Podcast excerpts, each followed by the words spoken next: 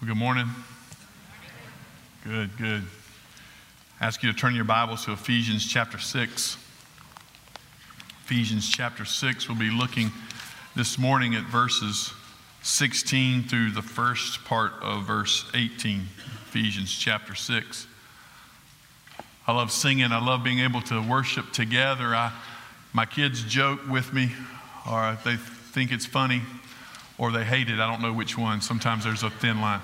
By the fact that every time a word comes up, I, I have a song, you know, and you sing a song to that word. It's the soundtrack of your life, you know, and you bring those up. And most of those songs they don't know. As I was preparing for this sermon, I was thinking of this. I had a song stuck in my head, thinking about the shield of faith a song stuck in my head that I used to sing, especially whenever the Lord called me into the ministry and just thinking through life and facing difficulties. And that song was from 4Him. I don't know if you ever remember 4Him, but again, late, late 1900s. the song was called Where There Is Faith. And Where There Is Faith was a song that always kind of, the chorus kind of kept going through my head. Where there is faith, there's a voice calling, keep walking. You're not alone in this world. Where there is faith, there is peace like a child sleeping, hope everlasting in He who is able to bear every burden, to heal every hurt in my heart. It is a wonderful, peaceful place where there is faith. And as we consider even that this morning, I want us to think about how precious our faith is, how important our faith is to our life. In fact, I would say to you this morning that every single one of you in here are exercising faith even as we speak. That all of us have put our faith in something. That all of us have put our faith somewhere. And so, as we think through that, what we want to make sure of is that our faith is grounded in the one place that it will never be moved or shaken. What we want to be confident of this morning is that our faith is found in the person and work of Jesus Christ and what he has done for us. As we look through the book of Ephesians, there's not a more important concept to the Apostle Paul than this issue of faith. In fact, he uses those two words interchangeably believe and faith. Those go together here in Scripture, and they play this important role. In Ephesians chapter 1, verse 19, Paul writes, We want to know what is the immeasurable greatness of his power toward us who believe, toward us who exercise faith. It's through faith, Paul is saying, that we're able to acquire divine strength and know the power of God. And know the power of God. In Ephesians 2 8, he says, For by grace you have been saved through faith. It's through faith that we have received the grace of God and find salvation for our sins. Not only do we know his power, but we find salvation through faith. Ephesians 3:12 in Christ Jesus our Lord, in whom we have boldness and access with confidence through our faith in Him, so we do not lose heart. By faith, we know the power of God every day in our life. By faith, we know the salvation that has redeemed us and saved us. And by faith, we can enter in with confidence into the very presence of God, into His throne room, so we never need to lose heart because we have faith. We have faith. Paul lays this out over and over. So we know the presence of God, the power of God through our faith.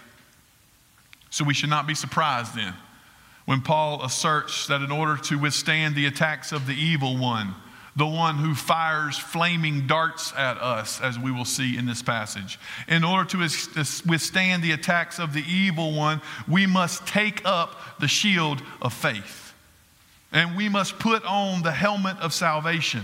These two go together in such a way this morning as we look at this passage and kind of summarize as we've gone through this armor. These two go together in such a way that we're going to do them together. We're going to look at both the shield of faith and the helmet of salvation this morning.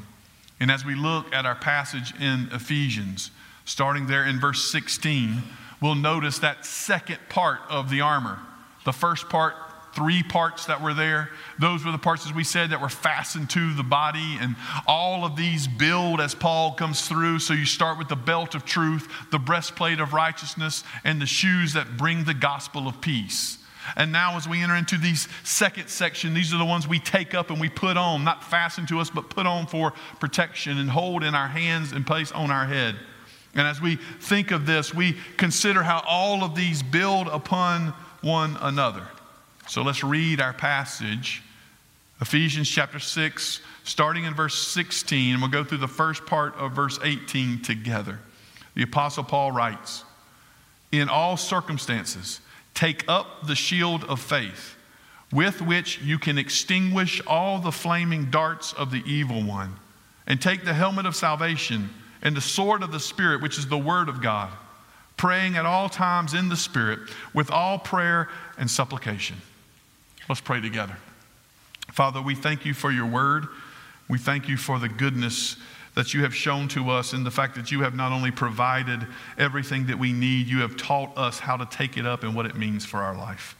And so, God, I pray now, even as we gather around your word, even as we've sung already and worshiped you and thinking about how you have conquered death and you have conquered sin and you give us breath, every breath in our lungs, you give it to us and you help us to overcome every obstacle that is placed in front of us through the power of the name of Jesus Christ our Lord. God, we come this morning thanking you for this opportunity to gather together as your people, your believers, who you have redeemed and saved in this place and to gather around your word and help us to hear from it, God. Help us to hear from your word in such a way this morning that we cannot leave the same way we came in. Father, your word is truth. Sanctify us by your truth. In Jesus' name we pray. Amen. As we consider first in the shield of faith this morning, we do so kind of as we did last week. When last week we talked about the gospel of peace that comes to us, the shoes. So we had to ask that question what is the gospel? And we wanted to be clear about what the gospel was. This morning, I think it's important that we ask this question what is faith? For all of us, as I said, are exercising some sort of faith as you are here this morning. So we want to be clear about what biblical faith is. What does biblical faith look like? When you consider what the Bible describes as faith and what the Bible understands as faith, it has two aspects. There's two aspects to faith, and both of these must be present. You can't have one and not the other. If you do, it's not biblical faith. Both of these must be present. The first aspect we must have in our own life when we think about faith is we must have or we must intellectually assent to the truths of the gospel. Now, I'll put it like this in the simple way we must understand that what the Word of God says is true. It's true. And not just what the Word of God says is true, but the events that God has put throughout our life and throughout the gospel history are true. In other words, it's true that the Son of God came, born of a virgin, and lived a perfect life. It's true that he went to a cross, not because he sinned, but for the sins of others, and those sins were placed upon him. It's true that he died on that cross, having willingly gave up his life. It is true that he was buried, and on the third day he rose again. It is true that not only did he rise again, he is now ascended to the throne and sits there in heaven on the throne, and one day he will return all of that is true. All of that is true. And so we must, before we have any, can exercise or understand faith, we must know these things and we must believe these things. They are all true. We must know that Jesus is who he says he is. He is the Son of God, the Lord of heaven and earth. Just as the Apostle Paul says in Romans chapter 10, if you're going to have faith, if you're going to come to him and be saved, you must confess with your mouth that Jesus is Lord. You must know and believe he is who he says he is, and you must believe in your heart that God raised him from the dead. As we consider that, why did Paul just simply pick out the resurrection in that point? But because for Paul, the resurrection signified that everything Jesus ever said and everything he ever did was true. But the fact that he is alive testifies that it is true. It's all true. And so the resurrection becomes the exclamation point of a life that is lived and laid out for us. It is all true. He is who he says he is, and he did what he said he would do. Now, I'm sure there's not many of us, maybe not many of us in this room, that would deny that. I'm sure that all of us would intellectually assent to those truths. We would, we would probably say, yes, that's true. Jesus did. He came, suffered, died, rose again, and now is seated at the right hand. It is true. But that's not complete biblical faith. There has to be another element to it. Not only do we have to believe that those facts are true, we must also trust in those facts with our life. We must fully rely upon them. We believe they are true, we, we know they are true, but then we must fully rely on them as they work for our life. They are not just true, they're the truth of God's word for me and my life and how I live. As the old hymn says, we sang in the first service, it's enough that Jesus died and that he died for me. I need no other argument. I need no other plea. It's enough that Jesus died, the facts of the gospel, and that he died for me. I'm trusting and relying upon those truths for my own life. You see, believing that Jesus is God incarnate who died on the cross to pay the penalty for sins and was resurrected believing in those things is not enough in and of themselves. Now, hear me when I say, believing in those truths that Jesus died on the cross and paid the penalty for our sin and was resurrected is not enough in and of themselves. In fact, James, when he's writing, he says that even the demons believe in God and they shudder. Even they have intellectual assent to those truths. James chapter 2, verse 19, you believe that God is one? Good. Even the demons believe and shudder. And so even they believe in the truths of God's word, but have they fully relied upon God's word? Have they fully given themselves over? Have they fully given themselves into the truth? And that becomes James' point. As the old preacher has said, and you probably have heard a thousand times, faith is like a chair, right? You see the chair, you believe it's a chair, you trust that it's a chair, it looks like a chair, everything about it's a chair, and when you walk up to it, it's a chair. But in order to act upon it, what must you do? You must plop down in the chair, right? I'm say plop because that's how I sit. You don't know what I'm talking about. You must plop down in the chair. Not only do you believe as a chair, you act upon the fact, so you sit in it. Your belief in it, it leads to action. And so it is with biblical faith. It's not just that we believe it's true, we act upon these things. Biblical faith must mean something personally and fully uh, fully to us that we rely on Jesus Christ's death. Not just that he died, but that we rely on his death for our life, for our salvation. Whenever Jesus was teaching his disciples, he had a teaching moment because they were saying and kind of rebuking those who were bringing little infants, little babies to Jesus. And they rebuked him. He doesn't have time for this. He can't do it. And Jesus went and rebuked his disciples. Unless you come to me like one of these, with the faith of one of these babies, you're not worthy of me or my kingdom, Jesus says. What does Jesus mean when he says that? He means that these babies, these infants, are fully dependent on their parents. They depend on him, and, uh, their mother and father, for everything. They depend on them to, to be fed. They depend on them to be clothed. They depend on them to be protected. They depend on them for everything. And Jesus says, That's how you must come to me. In order for you to have true faith, you're dependent upon me for all of it. I will clothe you, I will feed you, I will care for you. And you recognize that if you have any sustenance, it's because the Lord has provided it. If you have any life and protection, it's because the Lord has given it. Even our breath, as we sang earlier, every single breath we breathe is a gift from God. And without Him, we have nothing. So faith becomes not just believing in the truths of the Word of God, but trusting in them and relying upon them fully relying on the death of Jesus Christ and his atoning sacrifice for our sins, for your sins. Fully relying that He has covered you, He's washed you, He's saved you, He's redeemed you, He's provided for you, He's protected for you. Fully trusting in Him, fully trusting in His atonement. That's why biblical faith, by the way, always goes together or is accompanied by repentance. Because biblical faith believes that Jesus Christ died on the cross for our sins. And there he paid the penalty for our sins. So as we trust in him by faith, we must turn away from the sins that sent him to the cross. As we trust in him by faith, we turn away from the sins that caused, uh, that caused his own death. We turn away from those sins, trusting in Christ. We turn away from this world, trusting in Christ. So we repent of those sins, turn from them, and put our faith in Jesus. Put our faith there. But we must be careful here.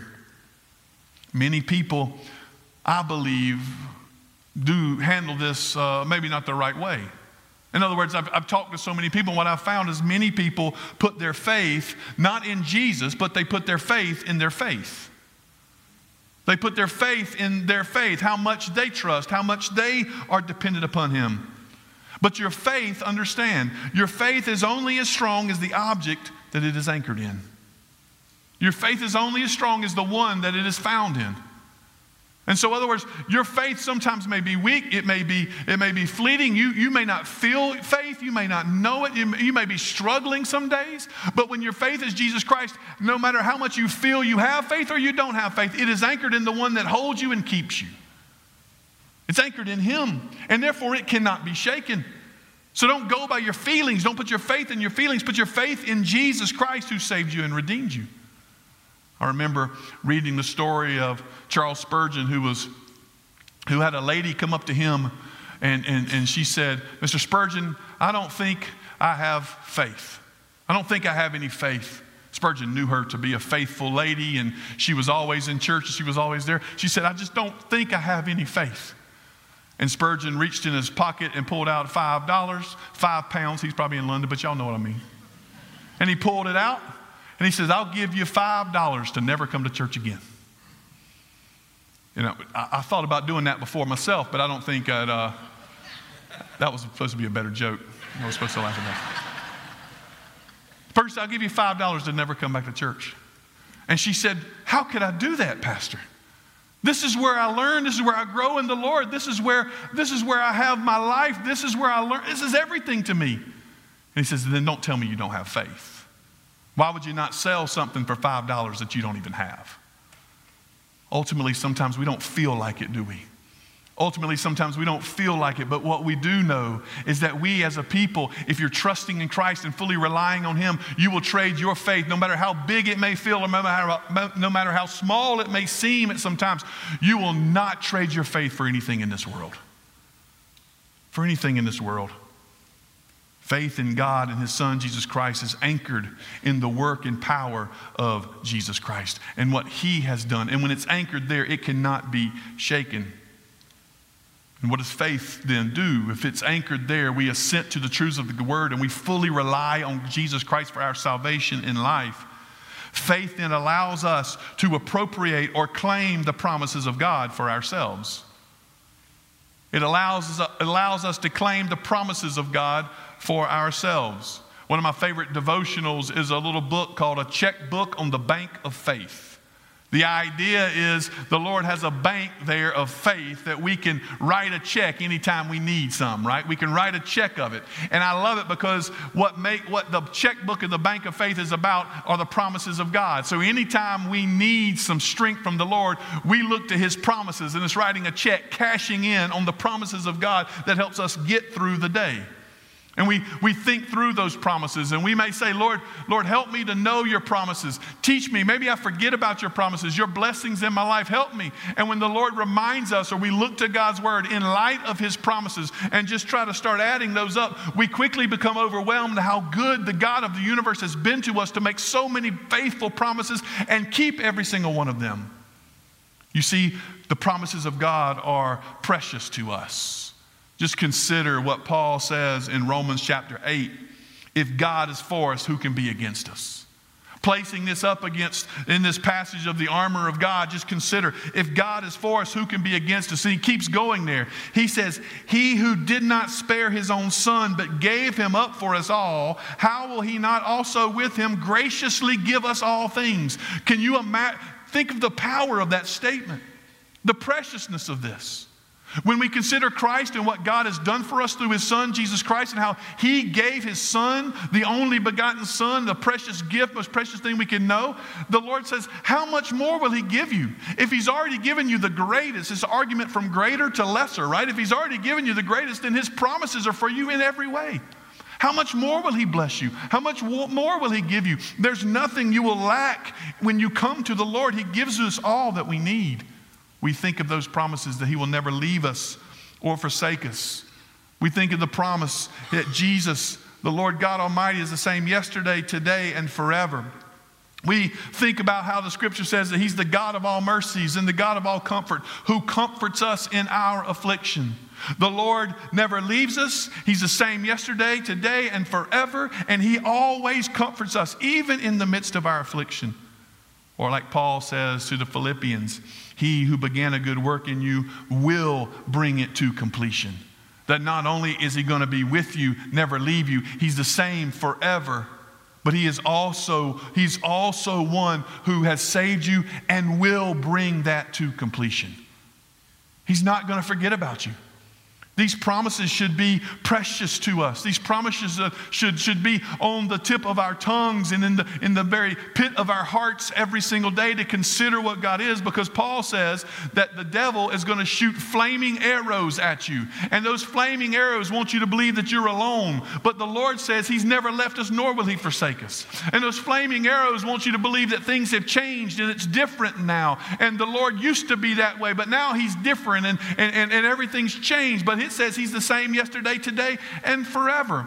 Or he says that he's forgot about you, that he's, he's not wanting you to, to complete this. He's not wanting you. Look at the affliction you have. Well, the scripture says he comforts us in all our afflictions. And the scripture says he doesn't forget. He will finish what he has started in each and every one of us. And in this, you see how the flaming arrows of the devil have no power against the one who exercises the faith and the promises of God. The list could go on and on. And I encourage you, take up your word and begin to read it. And I would dare say, very confidently say, there's not a page that goes by in this word that you would not find a promise to you that is important each and every moment and each and every day. For God's word is full of his promises. Faith helps us to know and acquire those promises so that they are ours, our checkbook, if you will, that we cash in on in this world and in this life. But faith also not only helps us to know the promises of God, faith also helps us to know the power of God in our life. We know His promises and we know His power. We know His promises and we know His power. You look back in Ephesians chapter 1, as I read earlier. When Paul is writing in verse 18, he says, He wants us to have the eyes of our hearts enlightened, that you may know what is the hope to which he has called you, what are the riches of his glorious inheritance in the saints, and what is the immeasurable greatness of his power toward us who believe, toward us who have faith. Paul is saying that he's writing to us so our, eyes of our heart would be open and we could see this. Why is it important that we see these truths? Why is it important that we see these things through the eyes of our heart so that we can rest in them? So that we can hold them precious to us every single day. We don't need to forget it. This is exactly what they, they meant when he said, This hide the word in our heart so we may not sin against God, but rest in God. For it's Jesus who was raised from the dead, he goes on to say, and it's Jesus who has conquered over the devil, sin, and death. It is Jesus who reigns forever, Paul says. So you need to know he wants you to see his glory, he wants you to see his power. And the way you see and know his power is through faith. And be reminded, as John tells us in his first epistle, for he who is in you is greater than he who is in the world. The one who is in the child of God, the Spirit of God who comes and dwells within him, is greater than the one that is in the world. No matter what the one may throw at you in this world, no matter what flaming darts he may fire, no matter what, what position he may take against you, what tactics or schemes he may throw your way, the scripture says we must know that the one who is in us is greater than the one who is in the world. And we rest in this. The same power that raised Jesus from the dead conquering sin and death, lives within each and every believer of the Lord Jesus Christ. The same power. Consider the, consider the, the, the importance of that. Consider the intensity of this. That if you're a child of God today, the same power dwells in you that raised Christ Jesus from the dead, the scripture says. So, not only if we exercise faith do we have the promises of God to hold dear, the checkbook that we cash in in our life every single day, but we also have the power of God that has been on display in our life. The power to overcome, the power to understand the truth and know it, the power to follow after Him in light or in spite of whatever temptation or suffering or affliction or pain may come. Therefore, Paul says, if that's what you have when you have faith, therefore pick up the shield of faith. Take it up, put it in your hands. And not only does he say that, he says it here. He says, in all circumstances, take up the shield of faith. If faith is what teaches us and shows us the power of God and the promises of God, if faith is what we know where we rely completely upon God, not upon ourselves, if that's the case, then take it up. And what does he say? He says, take it up in all circumstances. You see, when Paul says in all circumstances, he most clearly wants us to understand something. That the shield of faith isn't just for those days when those flaming darts keep coming faster and more furious, right? The shield of faith isn't just for those days when we're at our lowest or our weakest. The shield of faith isn't just for those days when we receive the worst of news or the hardest of news. The shield of faith is for us to carry every single day because what truly happens and what we know is that we are sometimes the most vulnerable and the weakest whenever we think everything's going great. Whenever we think everything's okay and everything's wonderful. Paul says, don't try to pick this up on the good days or the bad days. Don't try to just take this whenever you think is necessary. It's every day, it's in all circumstances. You cannot face life without the shield of faith covering you. In other words, you can't face life without the promises of God and the power of God. And if you try to, you will fail. So take it up. It's available for you. When he speaks about this shield, it's not just some I believe, as Paul says, it's not just some round shield, some small shield. The Roman shield here was one that covered from head down to toe. It covered the full body, covered the full body, able to take on and withstand whatever may fly in their direction. So take this up in all circumstances. But along with that, not only the shield of faith we're to take up, but he also says we're to put on the helmet of salvation. Now, what's happening here in this passage, remember, is that he's building these things upon themselves. He starts with truth and he goes to righteousness and the gospel, and you put those things on. And then he says, you, you must put on this the faith that, that gets you salvation. And then to cap it all off, no pun intended, you put the helmet of salvation on your head. To, to, to, cap it all off, you put this on your head to say, Our salvation is found. It's the summary of all these things. We're saved by the truth of God's word, right? We're saved by the righteousness of Christ. We're saved by the gospel that brings peace in our hearts and our lives. We're saved by the faith that we put into our Lord Jesus Christ. And so we put this helmet of salvation on as what caps off or tops off in so many ways everything that we have in life and all of the armor that we bear. While the shield protects us from neck to feet the helmet protects us on our head. And when life gets hard, you find out what kind of headgear you're wearing, don't you? You find out what your headgear is made of when life gets difficult. And here, the summary of all that we have has been put on. Salvation has come to us, and we put that on our head and we wear it. Why? We must first understand that salvation is the work of God Himself. Salvation is the work of God Himself. If you, if you just turn over, in my Bible, it's just one page. Some of you may not even have to turn. But Ephesians chapter 2, verses 1 through 8, there some of the most precious words in Scripture.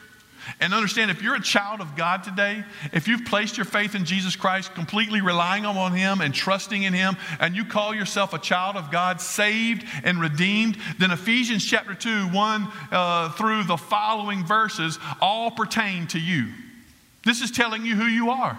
This is telling you what's happened. Paul is writing this so we would understand the nature of what has happened to us who believe. And listen to what he says. He says, You were dead in the trespasses and sins in which you once walked, following the course of this world, following the prince of the power of the air, the spirit that is now at work in the sons of disobedience, among whom we all once lived in the passions of our flesh, carrying out the desires of the body and the mind, and were by nature children of wrath like the rest of mankind mankind. You were dead in your sins. You were disobedient to God. You were doomed to destruction because of your sin. But God, being rich in mercy, because of the great love with which He loved us, even when you were dead in our trespasses and sins, made us alive together with Christ. By grace you have been saved, and raised us up with Him, and seated us with Him in the heavenly places in Christ Jesus, so that in the coming ages He might show the immeasurable riches of his grace and kindness towards us in Christ Jesus. For by grace you have been saved through faith. And this is not your own doing, it is the gift of God, not a result of works, so that no one may boast. Salvation that we have received is just that. It is something we have received. It has come to us. Salvation is God's work. He has saved us. We were dead, we were disobedient, we were doomed, but God made us alive together with Christ. The only thing I added to my salvation was the sin that made it necessary. And so when I come to you today and say, I'm a child of God, I am not boasting in anything I have done. I'm not boasting in any accomplishment I have gained. There's no merit. I don't have a thing hanging on my wall telling me I won this in any way, shape, or form. When I tell you I'm a child of God, it's because God, in His great grace and mercy, saved me from my sins. God did it. He saved me, He redeemed me. That's what salvation is for us. And so when Paul says you put that helmet on, you're headed out into battle with a confident hope that you're not a child of God and you don't have this armor because you've earned it or you made it. You have it because God has provided it for you. And so we have a hope, a confident hope, even in the midst of darkness, even in the midst of struggle, even in the midst of pain, even when fiery darts are coming our way, as Paul says. In this serious battle we face, we still face it with a confident hope that no one can take my salvation from me. And my faith is strong, and the promises of God are sure, and His power is greater than anything in this world. We have that hope. Paul says, put that on your head think and consider what God has accomplished. What God has accomplished for you. And then you walk by faith. You go by faith with that shield there. I'm going to close with Hebrews chapter 11. One of my favorite passages in Scripture. I say that about all of them, but y'all bear with me. Let's go into this one today. In Hebrews chapter 11, you find the hall of faith, as some have said it. The author here is going to talk about Without faith, no one can please the Lord, no one can see God. And here he's going to go through the list of who has faith. He's going to begin there with Adam, with Abel, go all the way through Noah, through Abraham, through Jacob. He'll list all of these out, even Joseph and talk about how they had faith and by faith what it caused them to do and how they were great because of the faith they had in the Lord, showing that their faith allowed them to know the promises of God and the power of God and accomplish incredible things. And then he gets to the end and he's recognizing, the author I think is recognizing here that he's got some more. I mean, he could keep going on this. And he says in verse 32, And what more shall I say? For time would fail me to tell of Gideon, Barak, Samson, Jephthah, of David, and Samuel, and the prophets who through faith conquered kingdoms, enforced justice, obtained promises, stopped the mouths of lions, quenched the power of fire, escaped the edge of the sword, were made strong out of weakness, became mighty in war, put foreign armies to flight. Women received back their dead by resurrection. He, he goes in and says, Look at what they accomplished by faith. Look how they overcome. Look how they overcome. I mean, they're quenching fire, they're stopping the mouths of lions, they're putting foreign armies to flight just simply by their faith. Look at what has been accomplished by their faith. And we should be encouraged. We should be encouraged by them. That's the whole point because he's going to go into chapter 12. He says, We're surrounded by such a great cloud of witnesses. Look what they accomplished by faith. But I want you to notice in the middle of verse 35, without a but or however or anyway or yet without any sort of way to bridge this. Look at what happens in verse 35. He starts women receive back their dead by resurrection, all these great things that were accomplished by faith. Then he goes, some were tortured, refusing to accept release so that they may rise again to a better life. Others suffered mocking and flogging, even chains and imprisonment. They were stoned, they were sawn in two, they were killed with a sword. They went about in skins of sheep and goats, destitute, afflicted, mistreated, of whom the world was not worthy, wandering about in deserts and mountains and in dens and caves of the earth. And all of these, though commended through their faith, did not receive what was promised, since God has provided something better for us, that apart from us they should not be made perfect. I find it fascinating that he says, by faith, they stopped the mouths of lions. By faith, they quenched fire. They received back the dead. By faith, they put foreign armies to flight. And by faith, they were sown in two. And by faith, they were tortured. And by faith, they were killed, flogged, and beaten, and destitute. And You say, what does that mean? It means this what faith teaches us is this world is not our home.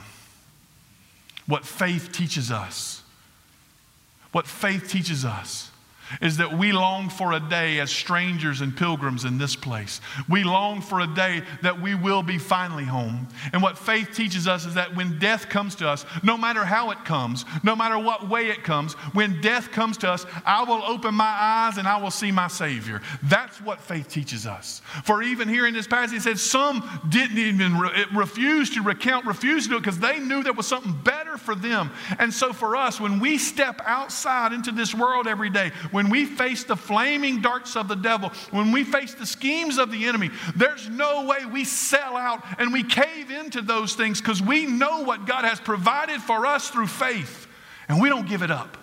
Even if it means life or death, we don't give it up.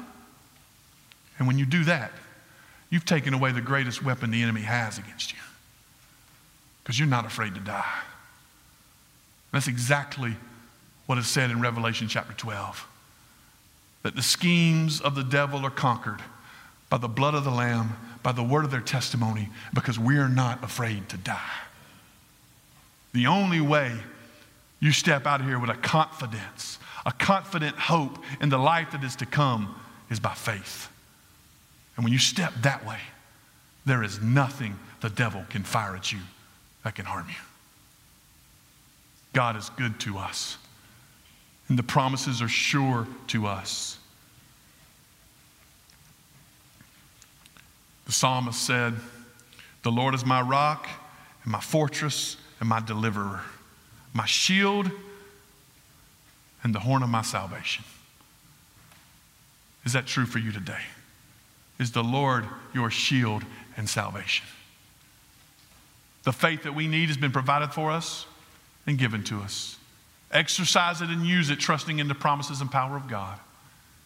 There may be some here today that just simply intellectually assent to the truths. Today's the day you fully rely on the gospel. You fully trust in Jesus Christ and you place your faith in Him. If that's you today, then I pray that even now the Spirit of God is working in your heart to show you the absolute necessity to trust in Christ and depend upon Him for all things. I pray that's true of each and every one of you. Let's go to the Lord. Father, we thank you for your kindness to us and your graciousness to not only send your Son to die for us, but also to equip us. To equip us with everything we need in this world. For it says that you saved us when we were dead in our trespasses and sins, so that you could pour out your continual riches upon us. So, God, I pray that you pour them out even now. God, if there's someone here today that has just been hearing the gospel for years but never fully relied on you. Today, Father, break through their heart, open the eyes of their heart, as Ephesians 1 says, so that they can see the glory of your inheritance, the power of your name. And they can be saved. Today, they can place that helmet of salvation on their head and they can take up that shield of faith. God, I pray that no one would leave here unprotected in this world, but they would find their hope in you, a confident hope in what you have done. My invitation to you today is simply that. If you've just been walking through life, you believe the gospel, but you've never fully relied upon the Lord and placed your faith in Him, today is the day. I'll be standing in the front. I'd love to speak to you. If you want to come be a part of our church, whatever it may be you need to talk about, I'll be here. Today is the day to put your full faith, fully relying on the gospel of Jesus Christ. Put it in today. Let's stand together.